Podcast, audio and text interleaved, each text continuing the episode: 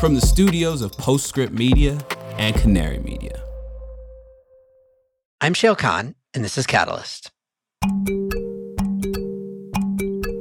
We can we can ridicule these politicians for making such an incredible octopus of of, of difficult and, and complicated regulations, but I respect them because they're trying to add a whole way of regulating and incentivizing an entire supply chain. And that's incredibly hard to do.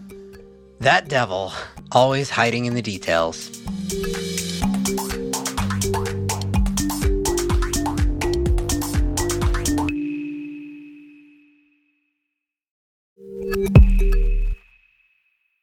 I'm Shayle Kann. I invest in revolutionary climate technologies at Energy Impact Partners. Welcome. Ah, so we're entering the brief but wondrous era of extremely wonky, extremely important Treasury guidance. It's been almost nine months since the Inflation Reduction Act passed in the United States, and multiple industries have been waiting with bated breath to learn how the Treasury Department will interpret a number of key clauses in the bill. There are lots of important nuances. We've talked before about another one, which is how Treasury will interpret the life cycle emissions calculations for hydrogen production. But now we have the first big piece of guidance, I would say, which is the battery sourcing rules. One of the clearest impacts of the IRA has been to supercharge the build out of a domestic supply chain for EV batteries. It's also been one of the most controversial globally, with a huge public outcry from leaders in Europe and Asia, as well as some automakers. And last week, Treasury finally released draft guidance of the, their interpretation of those rules. So, time to dig in. And of course, our chief digger is Sam Jaffe, who is the VP of Battery Storage Solutions at eSource and my personal battery supply chain whisperer. Here's Sam. Sam, welcome back to Catalyst.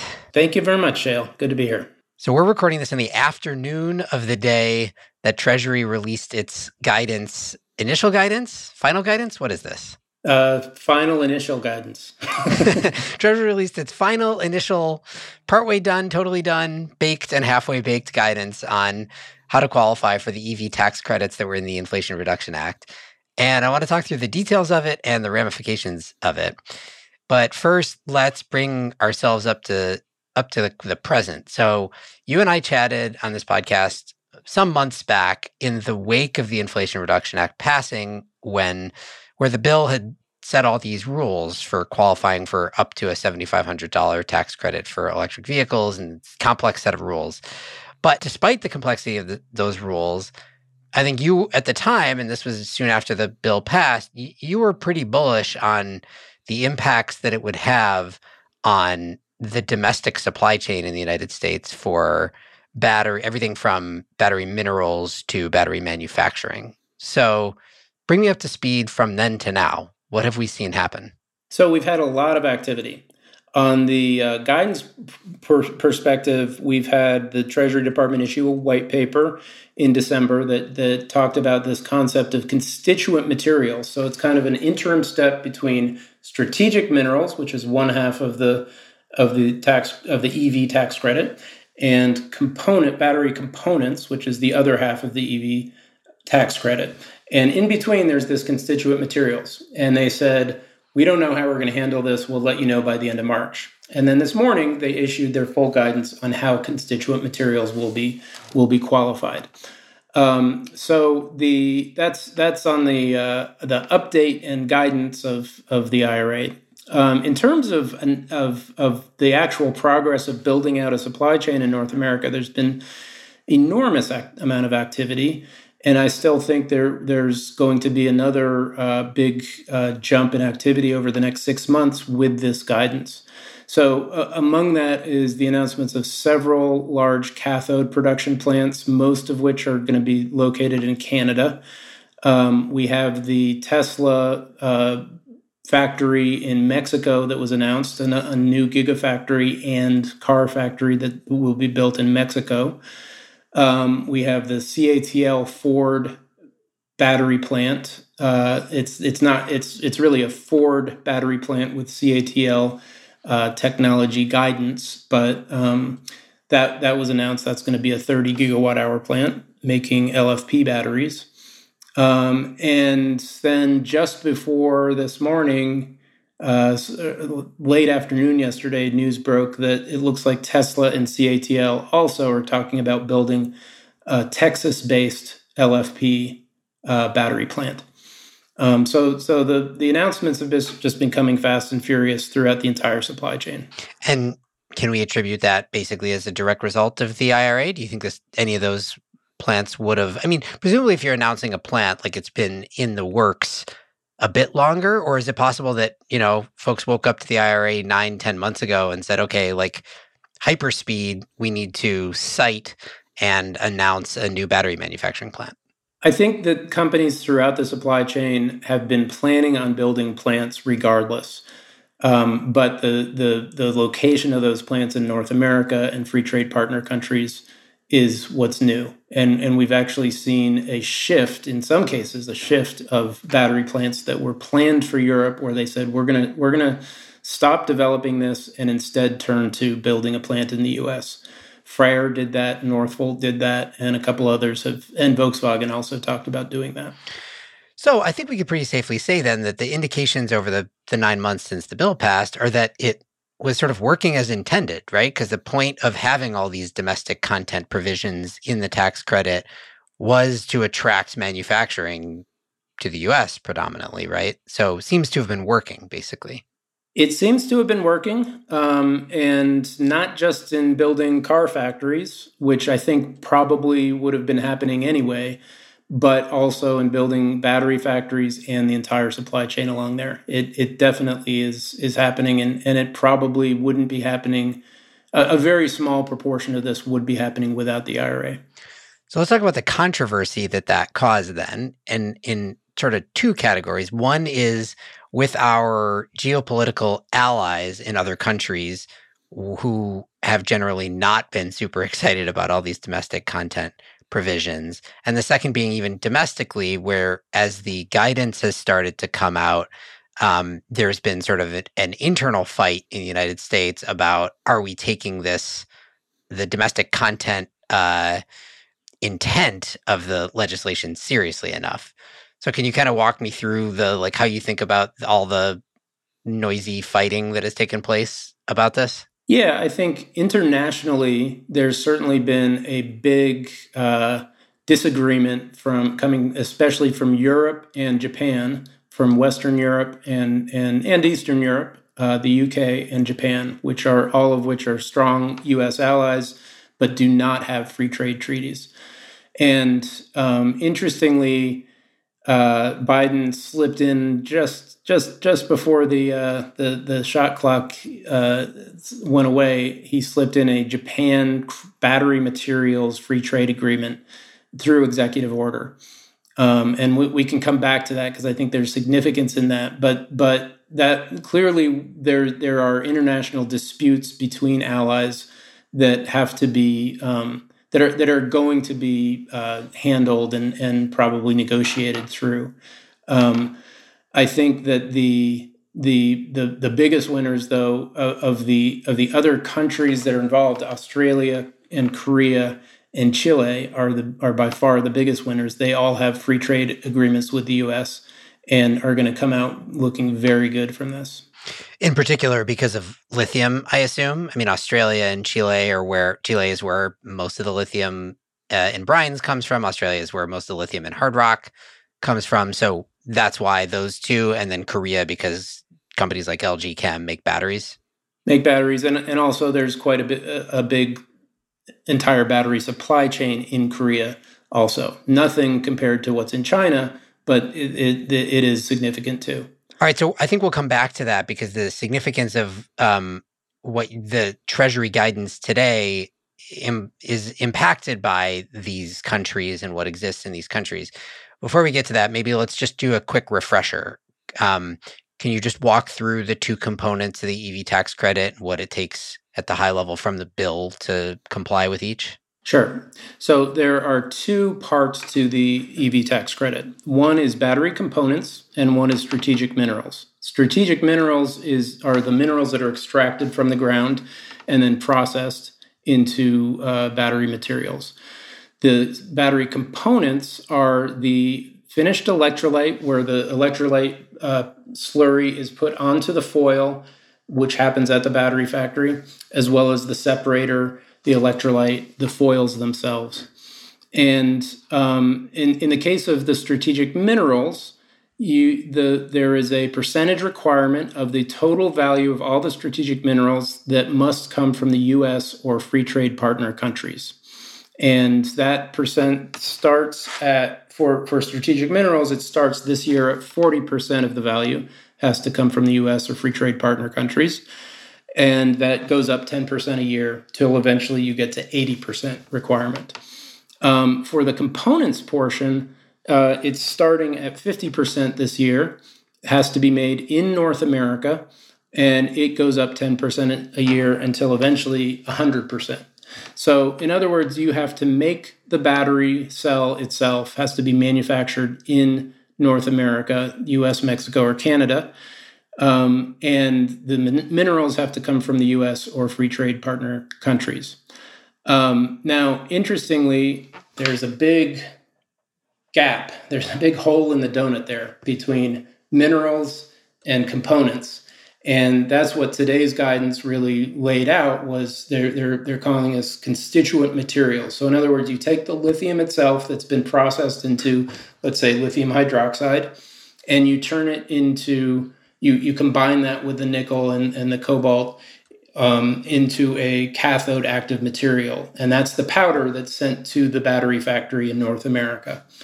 Um, now, according to this guidance, those constituent materials essentially fall under the category of strategic minerals. The cathode material can be made in a free trade partner uh, country and then shipped to the US, and it will count as strategic uh, uh, towards that strategic mineral number.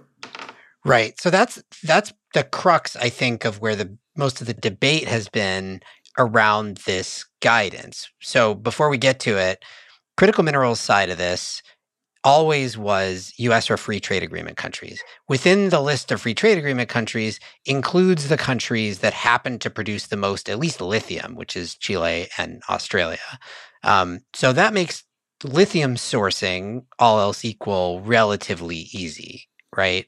Right. Um, not necessarily so for nickel, cobalt, manganese, et cetera, et cetera, et cetera, where the supply chains are a little bit different. But from a qualification perspective, and from a, again, it comes down to sort of the portion of the total value of those critical minerals that comes from a US or free trade agreement country. Like, is lithium a big enough piece of the stack that you know, if you source your lithium from a, US, a free trade agreement country plus maybe some of your copper or something like that, then you're in good shape? Or do you really need to go like mineral by mineral and say, okay, every, you know, every one of these or, you know, most of these big ones we need to get from one of these countries? So, so two things. One is um, you're talking about the lithium from from the ground or the water in the ground, which is coming from Chile and Australia.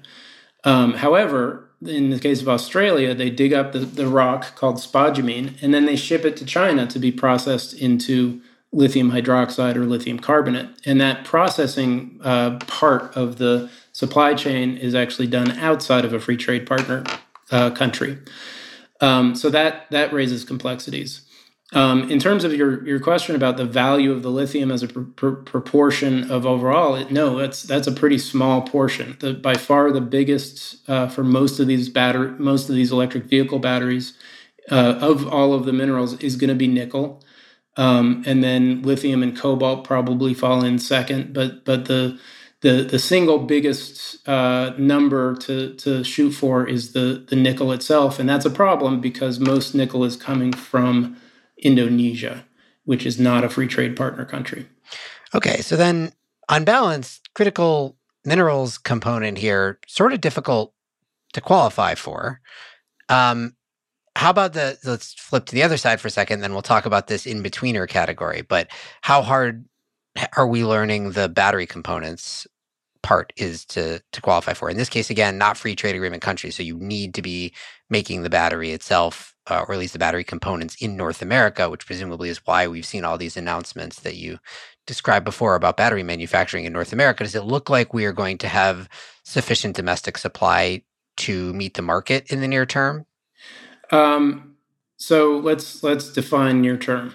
Over the next 12 to 24 months, we're still going to be living in a world where most electric vehicles sold are luxury or near luxury vehicles, whether, whether it's a, a Hummer uh, EV or even a, a, you know Kia EV6, it's it's still a fifty thousand plus vehicle, um, and and in that environment, uh, does seventy five hundred dollars really matter that much to those buyers?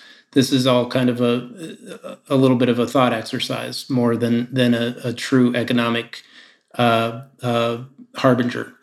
However, we're about to see the launch of a whole lot of mass market vehicles.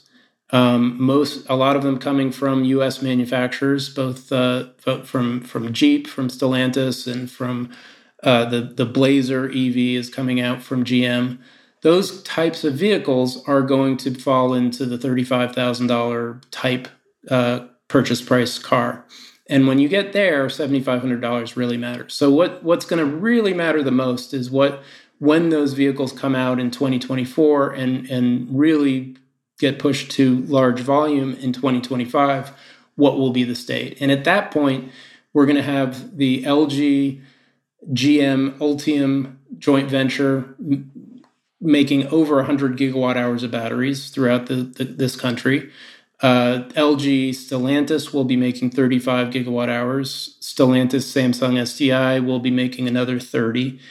Um, and then Ford will have its CATL LFP plant making another 30 gigawatt hours. So, you know, right there we've got almost 200 or maybe more than 200 gigawatt hours worth of production, which is going to satisfy 2025 needs.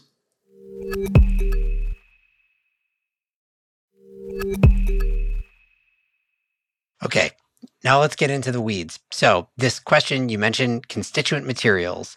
Uh, it's wonky, but it has been controversial. I'll read you a quote here from Joe Manchin as of, I think, a couple weeks ago. Because he has been, so there was this initial Treasury guidance, I think in December, as you described, uh, or at least white paper, sorry. The guidance was was just now. And the white paper laid out this middle middle category of constituent materials, which you can describe in just a moment. The question is, do you classify those constituent materials uh, as critical minerals, or do you classify them as battery components? Turns out that's very controversial. Joe Manchin said, quote, it seems that Treasury is yet again ignoring the will of Congress by looking to blatantly expand the definition of a critical mineral to include constituent materials. So, and he again today, after the guidance came out, um, blasted the guidance and said that sort of Biden is ignoring the intent of the law. So it's been controversial there from a political standpoint. But then also, you know, there's been a bunch of reporting of companies who are trying to build domestic cathode manufacturing who've come out strongly with uh, opinions about this as well. So let's talk about what the controversy has been and then where Treasury has landed on it. So, what is a constituent material as Treasury has defined it, and why do we care which category it goes into? So, in the battery supply chain, you go from the mine where you extract the minerals to multiple steps of precursor materials in, in most cases for each one of these minerals um, to the battery component itself to the battery cell right? And it, it's that middle part of all those precursor materials uh, that that is not has not been clear what where where it falls. So and it's different a little bit different for each of these materials. So for instance with um, with lithium, you start, let's say you're mining the hard rock in Australia, then you process it into lithium hydroxide. That's the actual st- mineral that's that's defined as a strategic mineral in the law, the, the hydroxide or the carbonate, the lithium hydroxide or lithium carbonate. Then you take that and um, you're gonna you're gonna add it to a precursor cathode active material or PCAM to turn it into a cathode active material. And that's the actual cathode powder that's going to go to the battery factory. And that PCAM is not a mineral, it is a chemical, it's a precursor chemical. And the when you add the lithium to it and make the, the cathode active material, that what what is that? Is that a a strategic mineral or a battery component? It's it's not not entirely clear from the law, the language of the law itself. You go into something like electrolyte and it gets even more complicated because now you have multiple finished chemicals such as the electrolyte salt, like LiPF6 or LiFSI, which goes through multiple precursor steps before that and multiple processing steps before that, only to make a component of a component, the electrolyte. And and each of those steps, how, how are you going to make how are you going to ensure that each of those steps is falling under you know the the whether it's the, the U.S. and free trade partner countries or North America or the U.S. itself, all, all of that is is up for for uh, has been up for um, definition, which finally we we do have that definition. Um, but but it, it is, I mean, uh, you know, we, we can we can ridicule these these uh, politicians for making such an incredible octopus of of, of difficult and, and complicated regulations. But I, you know, I, I, I respect them because they're trying to add a whole way of regulating and incentivizing an entire supply chain, and that's incredibly hard to do. Um, so I think what essentially what the guidance said was constituent materials, which is going to be any of these precursor steps up to the, the battery component itself, essentially falls under strategic minerals as uh, in the strategic minerals qualification. Um, now they added this 50% rule, which says at each step of processing, from from extraction to each of the processing steps that this whatever the material go, you're talking about goes through, um, you 50% of the value has to have been added by a, a free trade partner country or in the U.S. itself. So in other words, if you make the if, if the lithium is mined in Australia, that counts. That's a free trade partner country. If it's processed in China, boom, it doesn't count because we're not, we don't have a free trade treaty with China. Um, what if it's processed in Korea? That counts. Um, if and then if and let's go away from lithium because that's the easiest one. That's only one step to a tr- shippable material. But something like um, something like manganese, which has four separate stages of processing and refining. Um, it has to come. It has to be mined, and then it has to be processed into electrolytic manganese metal. In in and at least fifty percent of the value of that has to be done in, in a free trade partner country or the U.S.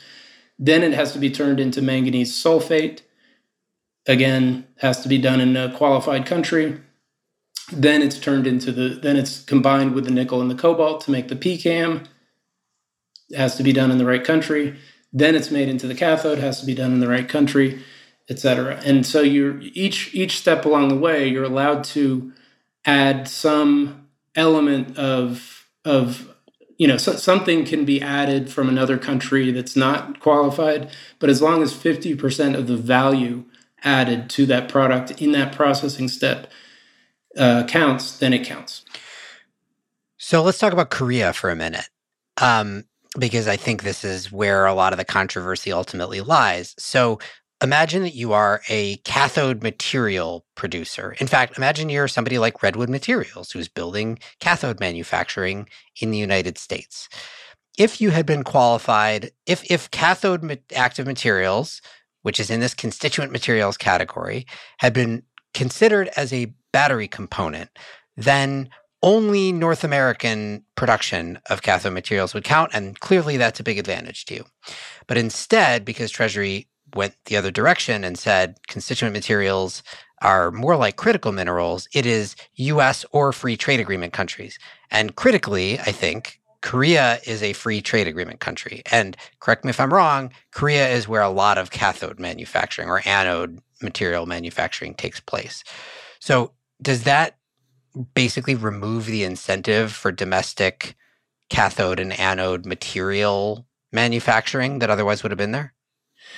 I wouldn't say it removes it, but it, it, it, does place it on a level playing field with building a new plant in Korea or or with Japan in the case of the new uh, the new treaty with Japan.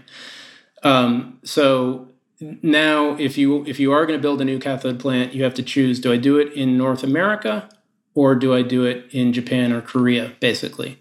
Um, you could do it in any one of those 14 countries that we have free trade agreements with, but there's not much advantage else elsewhere to do it there. Um, what it does do is existing facilities in Korea and Japan will be able to qualify for for this um, for this agreement, and that's that's a big deal because if they had to rebuild that production capacity in North America in 2023, they wouldn't have been able to do that. And that goes back to the Japan agreement. Um, essentially, my my conspiracy theory is that essentially this was a, a bone that was thrown to Tesla because Tesla makes its battery cells in North America with Panasonic. It makes some of its materials in North America. The the the uh, the electrolyte is made here. The the separator, the cans, some other things are made in North America. But the cathode, which is by far the most expensive part of the battery, is made in Japan by Sumitomo Metals and Mining. And by by by sneaking this this free trade agreement in, they allowed Tesla to qualify for the components um, and the uh, I'm sorry, they allowed them to qualify for the strategic minerals portion of the EV tax credit that otherwise they wouldn't have if Japan wasn't allowed. Okay, so that's where this controversy has been. Clearly, the administration, or the Treasury at least, was kind of trying to thread this needle where, like, on one hand, you know, they're, the whole point of this legislation is to protect domestic manufacturing and build up a supply chain. On the other hand, there was clearly they were, they were getting pushed, I think, both by our free trade agreement countries, possibly by auto manufacturers, maybe Tesla included, on this. And so they were sort of trying to figure out what the right solution was. They fell on this on this side of it and we'll see what happens. Is this the this is guidance. Is this what comes next? Like what's left to be done here? So i think that this there is one big hole in in what we don't know which is um, foreign entity of concern. And they did not give guidance on how they define foreign entity of concern for the purposes of the ev tax credit um, and and you know they, they they didn't give any guidance. They, they were asked very specifically: is you, is a country a foreign entity of concern? Do you have to name the company itself as a foreign entity of concern? And they wouldn't even say that. So there's they still have another six months or so to to provide that guidance, um, and that's important because if you are today shipping your spodumene to China to be made into lithium hydroxide um, then that's if if if it, if China does turn out to be a foreign entity of concern, that will that will disqualify that material for for the tax credit. So right now it it, it is going to be qualified, but as soon as they they name specifically what they mean by foreign entity of concern, that could change. Is there realistically any possibility China is not a foreign entity of concern? I mean, isn't again to the point of the sort of like intent of the law? Feels like pretty clearly a significant portion of the intent of the law is to shut China out of manufacturing of batteries for EVs in the US. So the, the question is will they say China overall is the foreign entity of concern? Or will they will they have to name specific companies within China as foreign entity of concern, and therefore and then start playing a, a you know a, the game of the you're in you're out. Um, so that's going to be that's going to be kind of difficult to to to to do, but it, it could you know they could look at companies that have a financial relationship with the central government would be qual- disqualified, and and private companies might not be. We'll see how that works out, or they could just say anything in China is off limits. So, putting back on your prognostication hat, then what is your sense of what this guidance does to the market over the next until until we get final clarity on everything? Everything proceeds apace as it had been. Does it divert any decisions? Accelerate anything? I I think it definitely um, it definitely so so they're they're the the the regulators are are walking a fine line between do we make this doable or do we make it too complex and and take into account every little nuance but then it's just too hard to to qualify for these things? Or do we make do do we make some broad brush measures and make it doable for the car makers to qualify?